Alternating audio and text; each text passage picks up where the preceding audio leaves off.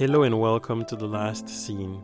Today I will discuss the last scene of Squid Game, Season 1, Episode 9, One Lucky Day. Like previous episodes, I will go over the last scene, I will say why I chose it and what makes it memorable, and I will give it a grade out of 10. Hello again, and thank you for listening. Squid Game needs no introduction. It is a Netflix TV show, it's a Korean TV show, and it took the world by surprise last year, 2021. And I didn't know what it was. It's been a long time since I decided against watching everything that's on Netflix.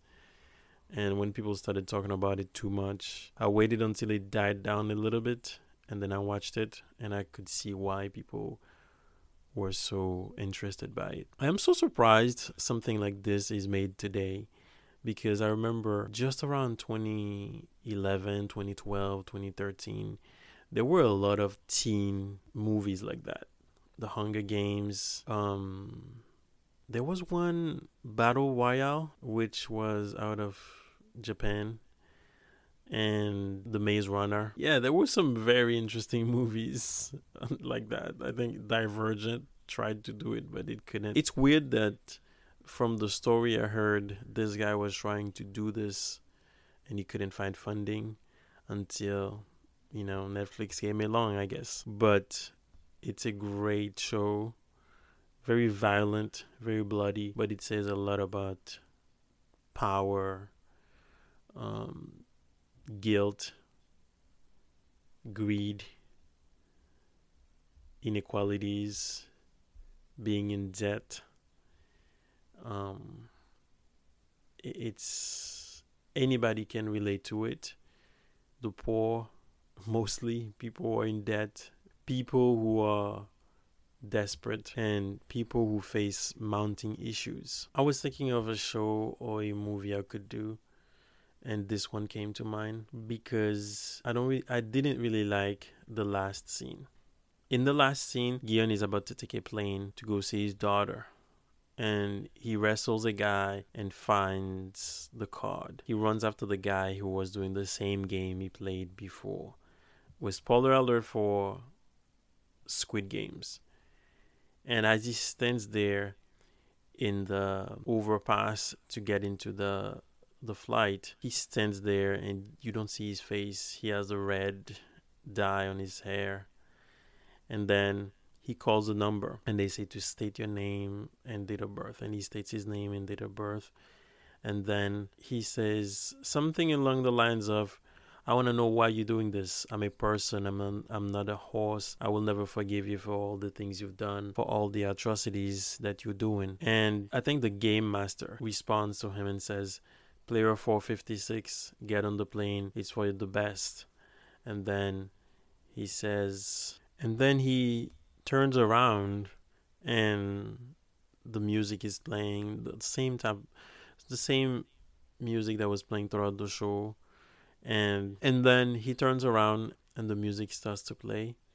And he's now walking with like a very assured step. You can see on his face that he made a decision and he's walking toward doing something. And then the credits start to roll, the name of the movie, the name of the show appears in Korean. Listen, I was very disappointed in this ending. It's very memorable because you know now Gi-hun is gonna go and do something about what happened. But it wants you to, well, it makes you want to see what he does, what is he gonna do next how is he to attack them?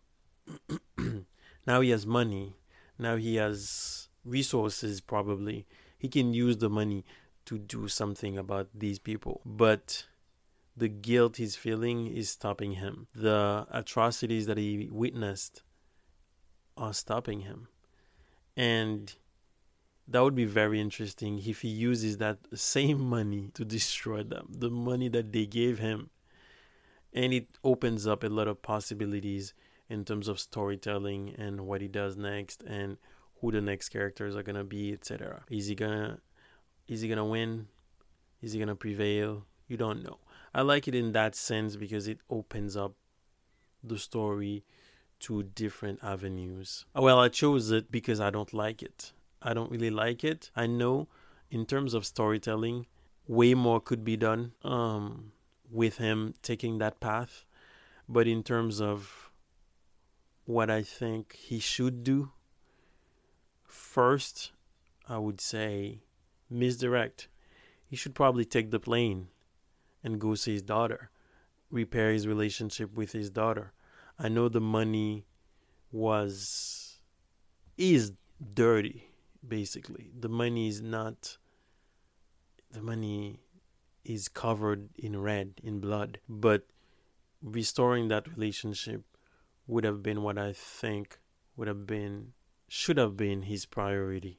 He could still go back at them and fight them or whatever, but I think it could have been done better in terms of him restoring his relationship with his daughter first.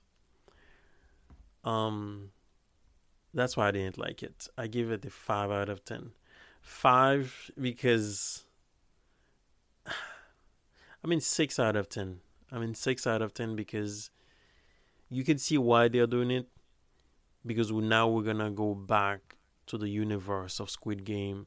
You're gonna know why they're doing this and who's doing it, how does it work, who are the you know the VIPs, blah blah blah, etc. Um, yeah, didn't like it much, but it's very memorable and it makes you want to see the next season. I give them that. The the show was um released in September 2021 and created by Hwang Dong-hyuk. I hope I'm pronouncing his name right. And it stars Ho Yeon Jung, Gong Yu, Hui Ha Jun, Oh Young Soo, Lee Yumi, um, lots of people that we don't even know. I don't even know Lee Byung Hun, and all these people are just known and superstars in Korea. I would say in South Korea. I would say the only South Korean I know would be Son Heung-min, the Tottenham football player. That's the most. Well, I heard of, I've heard of BTS. I think I think they're South Korean. I don't know, but I don't listen to K-pop. Um, but South Korean movies are just great. I would suggest um, Old Boy, very good movie. Any movies by Bong Joon Ho on Netflix, you can find Okja, which is really good. Um, Parasite, which is really good too.